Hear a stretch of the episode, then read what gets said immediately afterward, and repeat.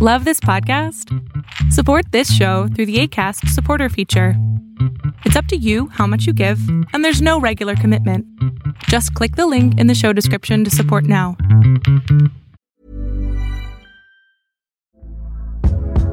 Hey there, it's Michele Norris. I'm host of a podcast called Your Mama's Kitchen. When I travel, I'm usually looking for a way to find a taste of home when I'm not at home. And one of the things I love to do when I am at home is entertain. And Airbnb allows me to do that. When I was in California recently, I rented a house that had a great kitchen. And when we were sitting around the table, we're all thinking, we're in someone else's house. Someone could be in all of our homes as well.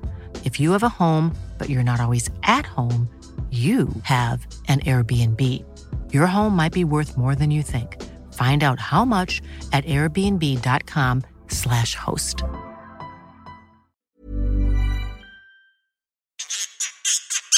That's Not Canon Productions podcast.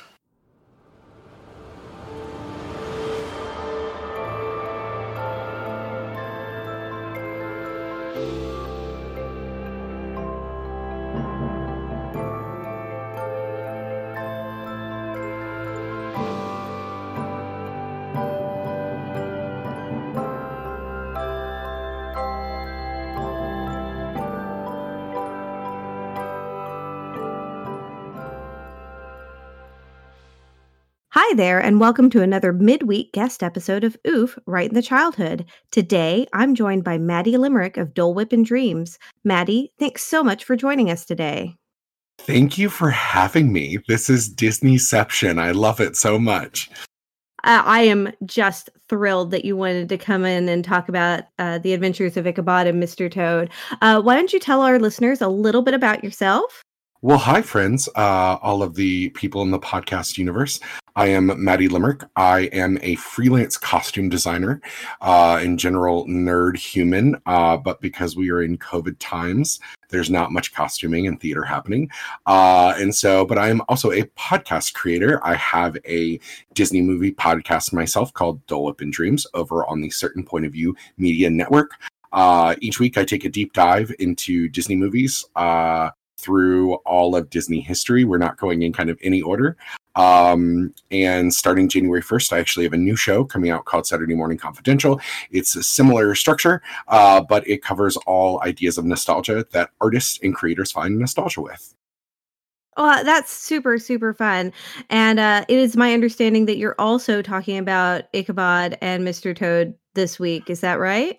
We are. Yeah, I had a, you know, technology. It's my first year. And so technology has been a little bumpy for us. And I thought I had completely lost this episode with, a good friend of mine. And I was cleaning out three years of grad school files on my my computer.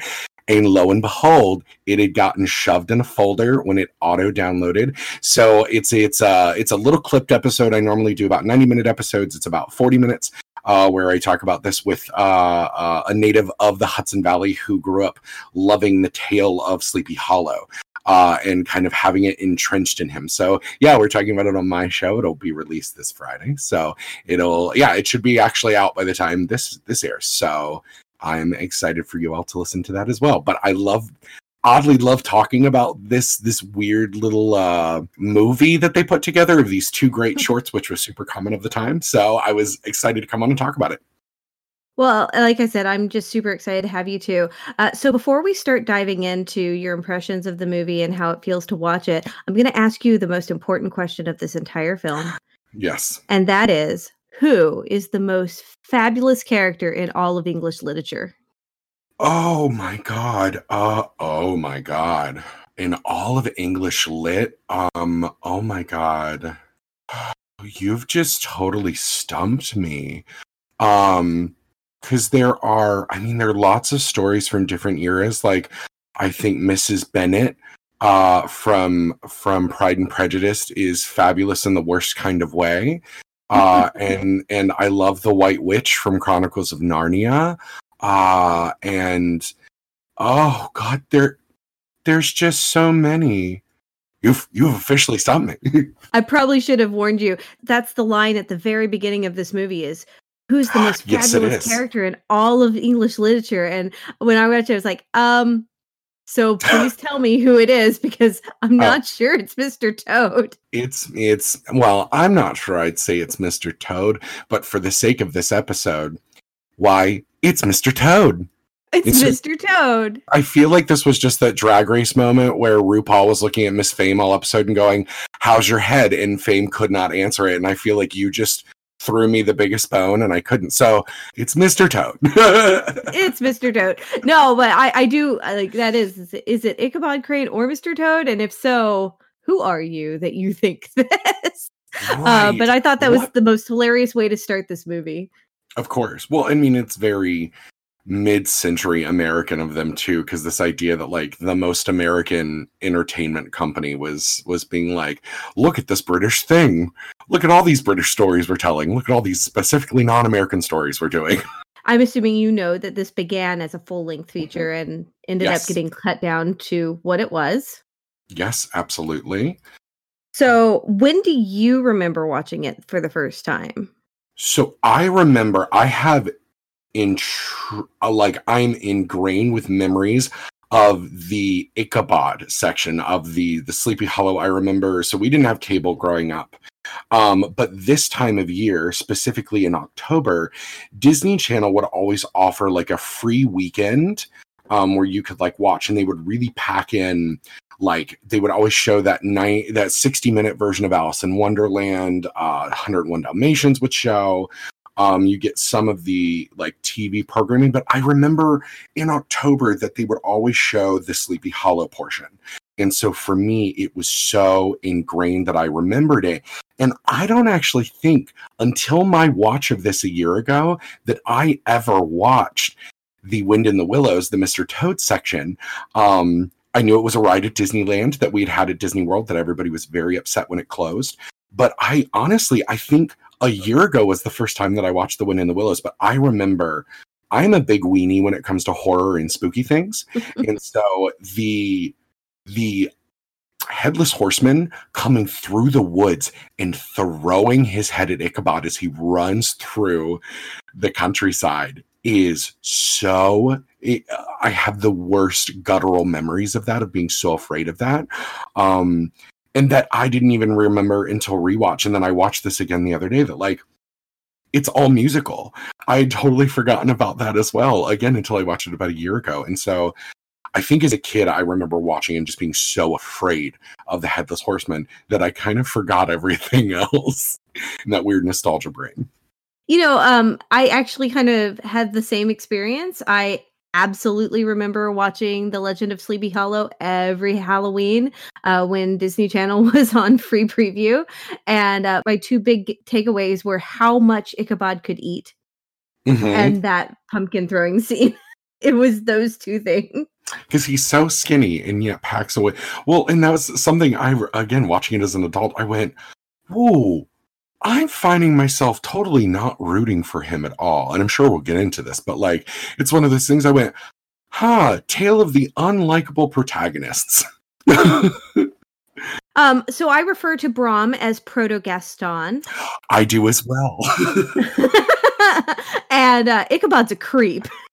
A total creep, an absolute creep. Like, he's like, I'm going to marry her so I can have her daddy's land. And I'm like, wait, wait, wait, wait, what? It's it's one of those that he almost reminds you of like the Ali Hakim from Oklahoma, the like snake oil salesman that's traveling around, except he's the school teacher that goes town to town until he until he can find the the most beautiful woman to like marry into her rich family and have those things. And when he can't find it, he just moves on to the next town. Like it's like that's not part of the story, but my you know my adult brain goes, who is this spaghetti man coming in that's like, I look weird, but I'm going to marry the super pretty girl with the rich family. Right. And I like how Katrina's just like, whatever, this is fine. Yeah. Yeah. Yeah. Uh, That's- in my first watch, I thought that she didn't notice, but in my second watch, um, I think that she did. And mm-hmm. she was just like, well, these are nice gifts. That seems mm-hmm. fine. Yeah. And it's one of those things where I go, "Oh yeah, girl, take those gifts. You you don't owe him anything if he wants to give you a present. You take that present. You appreciate that present. You owe him nothing. So take those presents. Do what you're going to do." you know, she's also kind of conniving too, because for that final dance, she writes both of them and personally invites them to that party. Mhm. And and so they're both Mhm. vying for attention. And I'm like, Katrina, everyone kind of sucks in this story. Yes. And I ultimately like to think that she and Brom are both in on the the headless horseman aspect of scaring him out of town. I you know I like to think that I mean granted because you know, much like many of the movies during this time, uh, Katrina has the most or the least agency of anyone because she is the woman, uh, which is you know she's a plot point, she's property to be won. Uh, but I like to think that she she was like you know what let's give him a raz. I'm I'm smarter than he thinks I am uh, in this in this situation, and they. I, I like to think she was in on it with Brom. It's a great way to think about it. I kind of love that. Um, so I have a Mandela effect going on uh, on with that particular scene. Um, So Oh. I have two memories of that of that ending, and one of them is the the pumpkin, and then and it misses, and it's Brom like throwing these pumpkins, and then Ichabod and Katrina get married, and then I have the one where Ichabod maybe dies. Um, they're very unclear about that. oh, oh, I don't. He might have died. He might have moved to another town. We're Mhm. not sure. It's it's very unspecific. I the wiki uses the phrase that um Ichabod has spirited away by the headless horseman. and it, which Oh. l- from someone that I lived in the Hudson Valley for for 4 years I go that sounds about right. That that sounds like those those Catskill people. Like that sounds just about right. Um also kind of remembering that this was also uh, a Washington Irving story, you know, along with um, Rip Van Winkle and those kinds of almost magical realism. Like there's just enough that you're like, huh, maybe we do have fey and magical things in this world, or maybe we don't. It's none of our business. Let's keep moving on. Not pay attention to them. Uh, yeah, I talk a little bit about that, about how um, Irving was actually stationed at Sleepy Hollow during the Revolutionary War. Mhm. Um, and during his time, they found um, a Hessian soldier beheaded near a bridge. Um, and then later in his life, he met someone named uh, Ichabod Crane. So, I mean, it's really unclear where he get, got his ideas, but Yeah, that's wild. I mean, that's also that that time where uh, uh, so much, you know, we we know stories that are supposed to be true that might, you know, they're as fictionalized as any other, you know, literature of the time of those, you know, George Washington chopping the cherry tree and uh, uh, Johnny Appleseed and Pecos Bill and Paul Bunyan, and there are those things that there there is so little separating the fictionalized version of American history from the fictionalized story from the same time. You know, so who's to say who were real people and what actually happened? Yeah, it's uh it's very interesting and I think he's also taken a little bit from the wild hunt from German folklore there uh, because they don't have heads either. Absolutely. I would agree. Well, you know, and that's just, you know, we I, I had a professor who uh liked to say that there have been five original ideas and they just get rehashed over time. And every time you look at something, go, someone will go, they go, well, that's just not original. And I go, yeah, we've had a thousand different versions of this story. We, you know, very little is actually original or real anymore. So it's, you know, but it's, you know, a good artist borrows, a great artist steals. So, Right. you know, it, it's not surpri- it's not surprising, but also how dynamic and fun is that of this idea of a headless man that's riding through the super creepy unlit woods of of the beautiful Hudson Valley Only on Halloween night though. only on Halloween night. I mean, but you know, because not far. I mean, because not far from there is also you know Salem's only about four hours, so you know that area is just full. It's where the original settlers, where it's where the the you know a lot of the larger communities, you know, the Huguenots were in New Paltz, which is right literally like I think 30 minutes north. That's where I lived. And the Huguenots literally their buildings are still there. And it's one of those where it's like, yeah, ghost maybe. And then you walk into those buildings and you're like, oh, this haunted. so, you know, there's a lot of just the oldest parts of our country. I totally believe, you know, there's something that goes bump in the night and, you know, people have seen weird things for 300 years. So who's to say? Yeah, I grew up in the quote unquote new part of the country, you know, west of the Mississippi. So uh, I've never been to the truly haunted areas, I guess.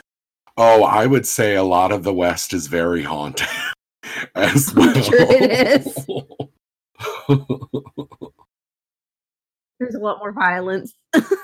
oh, a lot more violence and a lot of just stories that again, uh, it's that idea that like history is written by the victors, which happens to be lots of white settlers, which did really awful things in order to take the land that they had. So, which again, bringing up Oklahoma again, I always go, is that really what happened? Or was it much more violent and scary than that? I'm, I'm going to go with violent and scary.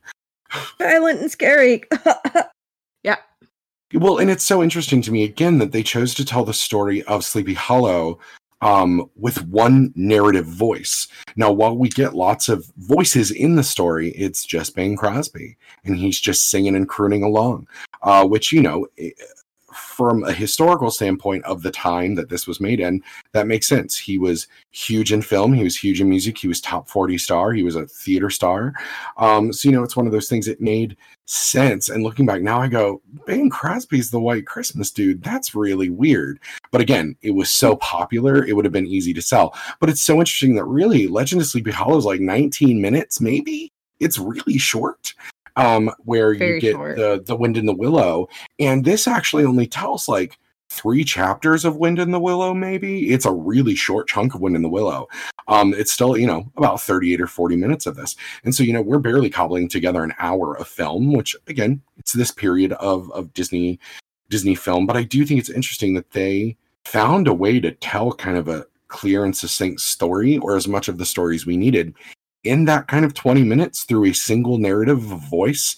Um, but the animation was so dynamic and the characters, even despite being a little two dimensional, they're super flat uh, in in some ways. Uh, it's still a really interesting story, and it's a fun story. It really think, is. And but I do think making it kind of a musical narrative um, with no other dialogue is a really interesting way to tell this story. It is, and I, I, I kind of was like, oh, Ichabod's song is way better than Toad's song, um, and it was about halfway through. I went, no one talks here except for Bing Crosby. I didn't realize mm-hmm. that, um, mm-hmm. and, and it is. He's the White Christmas dude, but he was so popular. Like, if nothing else, the '40s bits have star power. That's star what they've got. Power. Like in Melody mm. Time, you've got the Andrews sisters, and you've got um, mm-hmm. um, Carmen Miranda's little sister, and um, the Three Caballeros. They've got stars in them. I guess if if they couldn't do anything else, they were just going to throw famous people inside them. Well, and this was the the time of the studio system, and so I think it was probably easier for them to get people or like convince people to come in. Or Snow White had been so big um, that like it really did kind of kick them off. So I'm I'm not totally shocked. Um, they were able to get someone like Bing Crosby. I think just looking, and again, it's hard to look at it without future brain um, of looking at the next, you know, 75 years of film and pop culture that would come after. Um, I know, you know, it's it'd be it's the same as having Ariana Grande do the new version of Beauty and the Beast on you know it's it's that same kind of thing she has the the staying power or gaga being in star is born it's just one of those things. It's every time Star is Born is remade, it's it's you know it's Judy, it's Barbra, it's Gaga. You know, it's one of those things that it makes sense that if we were to make this now in the exact same way, it would be one of those Disney names or Disney voices that we are accustomed to because of Disney. I want to take a moment to thank my supporters on Patreon. Jason and Mixie have both joined in at the $5 level so they can hear ad free versions of every episode one day early and listen to my discussion of the propaganda that Disney created during World War II. Supporters on Patreon help me cover hosting fees and upgrade my equipment while being able to choose to promote small businesses. If you'd like to become a patron, you can search the show over at Patreon or you can follow the link in the show notes or on my website.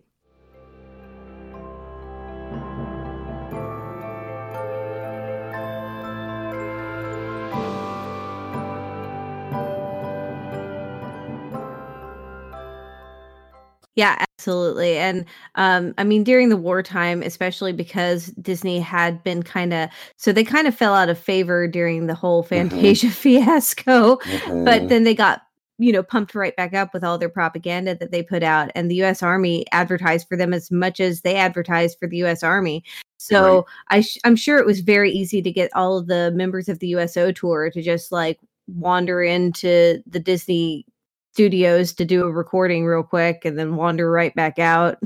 Oh, absolutely. I I agree 100% with that. Absolutely. Um but I think I think it is strange that these two stories are paired together. While they are both whimsical and interesting, they don't re- there's really nothing that connects them like at all. And that's why i always other than people actually are really really fond of both of these stories i'm i'm not sure ultimately just looking at like laying out all the properties from seeing all of this era of film uh and kind of how they were doing the movies i'm not sure why these two were put together uh because they do you know one we've got one that's in england and one that's definitely not in england. Uh well i mean definitely not in england but you know it could really sit anywhere. It doesn't have to be Sleepy Hollow, New York, but the two have two very different feelings. They're from two very different, you know, 1908 and 1790 are very different. So, uh, you know, it's just, it's really interesting that these were the two that were paired together. You know, that interesting too. Um, I think it might have been they knew that this was the last compilation film, the last package mm-hmm. film. Um, and my episode's gonna that has already played is gonna go a little bit more into why they knew that. But I think it was just, well, we've got these two, and we want to release one more to get all of our debts paid off so we can do Cinderella. And mm-hmm. these two are pretty good.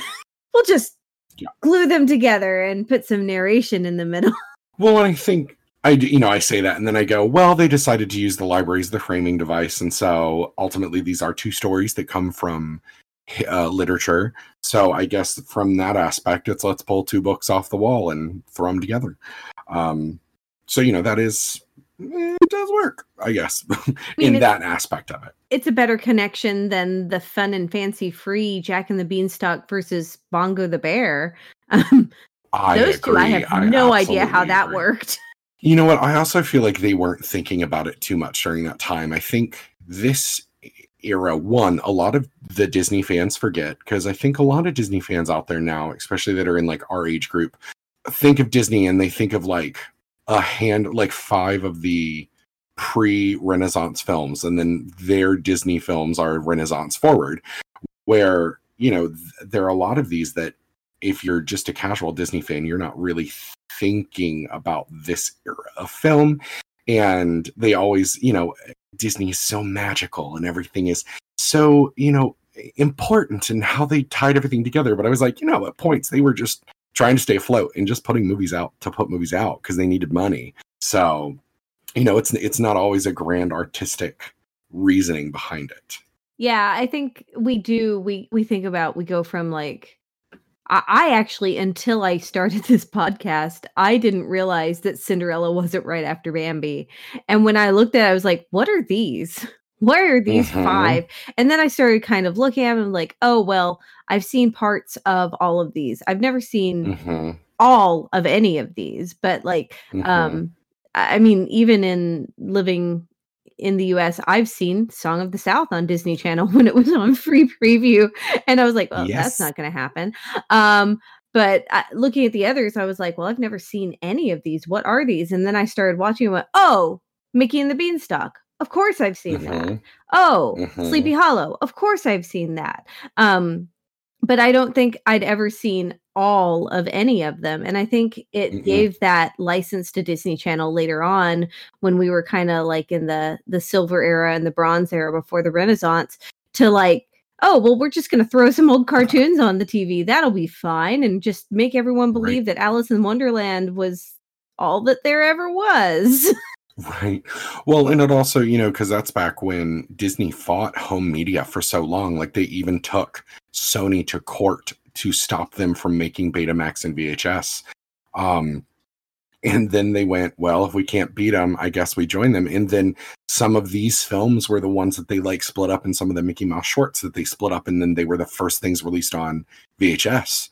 Uh, some of these like really short stories, and so it's it's not shocking that these were the ones that they I guess when these were all in the vault, these meant nothing to them. So they went, okay, you know, we're not putting Snow White or 101 Dalmatians out on VHS because they're the untouchables. So let's do these. We have these. Let's use them. The benefit of them fighting home media for so long is that I actually have like have memories of seeing Snow White and Bambi and I think I saw Pinocchio all three in theaters with my grandparents at one Mhm. point like Mhm. before they opened the vault or whatever um and like I I loved having that because I kept thinking when I when when I was older uh when I was about 12 13 I kept going it doesn't make any sense that um that Snow White's from 1938. I saw that in theaters.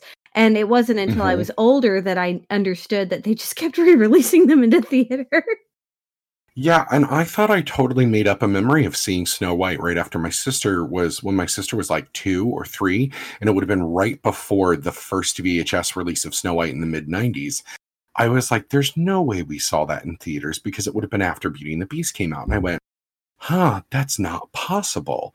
And then I went, oh, it is possible because of the re releases, which again, it's the weird things that you find out once you start researching for a podcast when I thought I had a really good like specific Disney knowledge and I went, wow, there's so much that are it's in my brain and I thought I made these things up. But then, oh no, wait, here they are. I didn't actually make these up. Yeah, there's a lot of it in Disney. I find it specifically with Disney and nothing else. There are a few other like of those weird Japanese anime properties that were kind of getting American dubs. Um, I think it's funny. There's like that collective uh um, repressed memory of Nemo and Sleepland um, that a lot of people have. And like, I remember watching it because we had a VHS from the 90s release.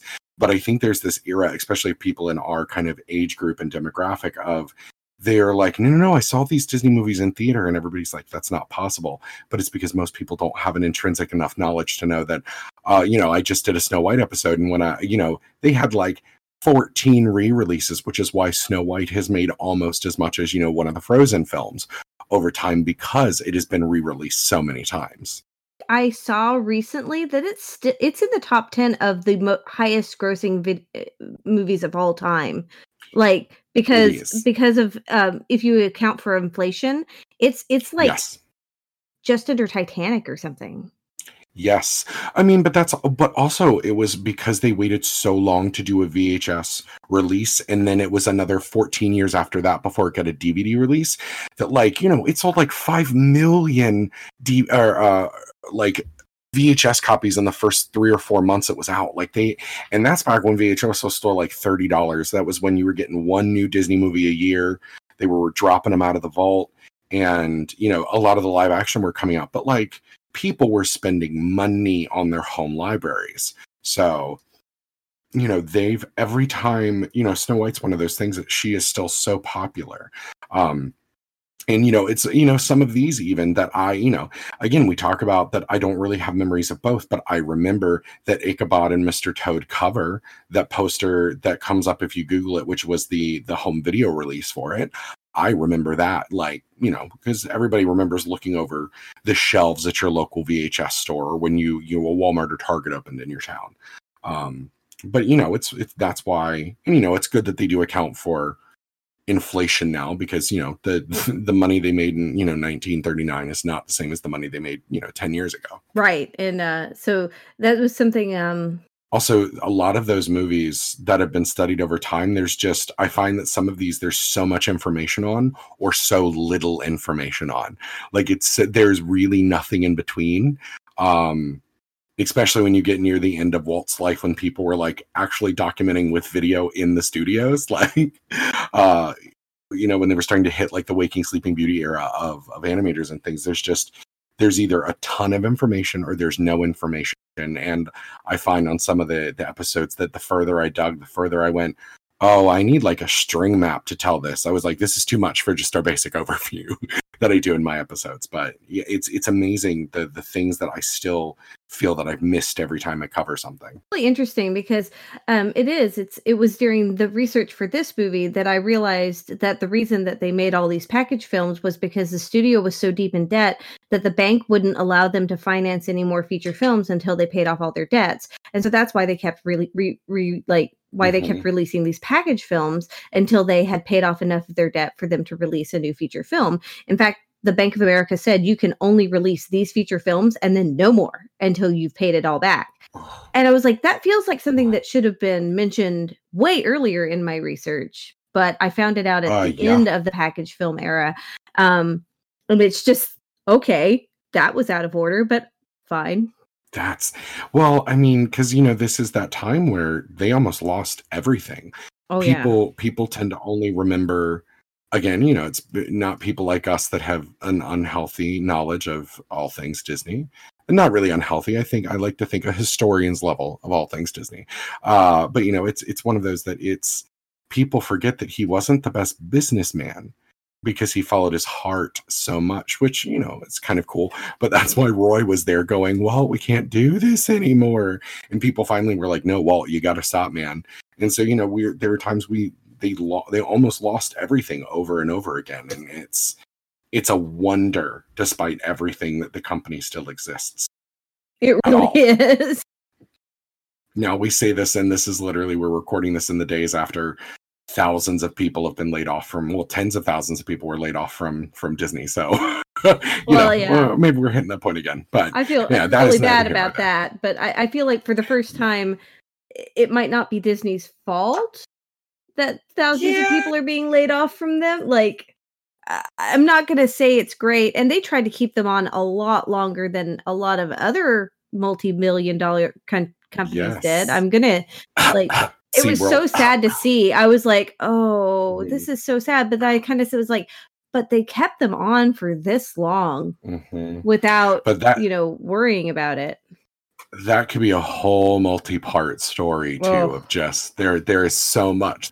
I think people just forget that there are so many times that we were so close to losing disney for good.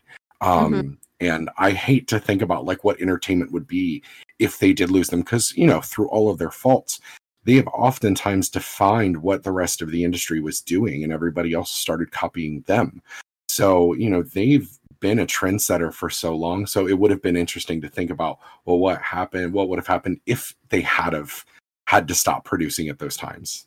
Right and uh i mean i'm i'm glad that they got to keep going and um they got through the package film era and back into princesses and so yeah next week i get to start with talking about cinderella. Which is so beautiful it's one of my favorite ones to revisit i don't love a lot of that age of films but cinderella is it's so beautiful and it's it's got my my it's got jaq and gus gus who are two of my favorite little plush companions if you will. Uh so i can't wait to hear that episode. I'm excited. Uh for everyone out there i am a huge listener of this show uh and i'm so excited that you all are listening to us now well i i again am but uh, i'm super happy that you were here and uh why don't you take a moment to tell everyone uh, how they can find your podcast and how they can get in touch with you if they want to uh, listen to everything you have to say about disney as well Great. Well, thank you. Uh, so you can find us all over the internet. Um, I'm part of the Certain Point of View family of shows. We have some incredible stuff from movies to Star Wars to books. Over there, we just acquired several new shows, um, and we've even got one. I have a Golden Girl show that's coming out soon about how the Golden Girls changed how we watch television. Uh, so we've got some interesting things emerging over the next year. So you can find us at certainpov.com. And then once on our homepage, you can see all of our shows, and I'm Dole Whip and Dreams on there. Um, and then so on Facebook, we're Dole Whip and Dreams Podcast. Um, on Instagram, we're Dole Whip and Dreams Pod. Uh, Twitter, we are Dole Whip Pod because, of course, I have an entirely long, long podcast title, which makes branding difficult. that deeply in my soul so um, I do have another side podcast that I started uh, during quarantine. It's called Isolation Cast Voices from Quarantine. And starting in November, uh, I'm doing my first foray into audio. I don't want to say audio drama, but like fiction. Uh, so instead of drawing as a designer for Inktober, I've been writing on paper with pens because I am what I call a stationary hoe. I like to buy lots of stationary things and never use them. Uh, so I'm delving into that. So for the month of October, uh, November, Monday through Friday, there will be a short form story every day, about two to five minutes to listen to. Um, and then starting January 1st, I will have uh, Saturday Morning Confidential, um, along with a mini series about the first nine years of the Power Rangers. Um, because the uh, uh, head of our network and I love Power Rangers. Uh, and I've gotten some of the Power Rangers actually on the show the with me that we've been recording interviews. So Make sure you don't uh, check us out uh, on our Instagram and Facebook. on Uh, we have a link tree to right everything. Uh, so I know that I've just given you a lot. So if you find us on media. I'm on certainpov.com or Joel. Instagram, Dreams Podcast on Facebook or Instagram, uh, there's a link tree and you can find this episode you can find us on my website. everywhere. And then all of my personal stuff is tied to that as well. So find I us do my best to Excellent. And and I, I do want to thank you again for taking the published. time. But if this one isn't available uh, yet, yeah, this is this was updates and a such a great talk, appropriate and you can feel free to My come back music was anytime and talk composed and about any other Sean movie you Rudolph of love. Let Music Be. I would love For more to. information on that studio, you can visit their website at letmusic.be or visit my website for an easy link. Thank you so much for joining us today. I hope you come back each week to discuss Disney through modern eyes. And while you're at it, if you're enjoying yourself, please let your friends know about me. I'd also appreciate a rating and review wherever you're listening to the show. This podcast was recorded with the help of the Craig chatbot and edited by me. I release a new regular episode every Monday through Apple Podcasts, Spotify, and many, many other podcatchers. So until next time, keep the magic alive.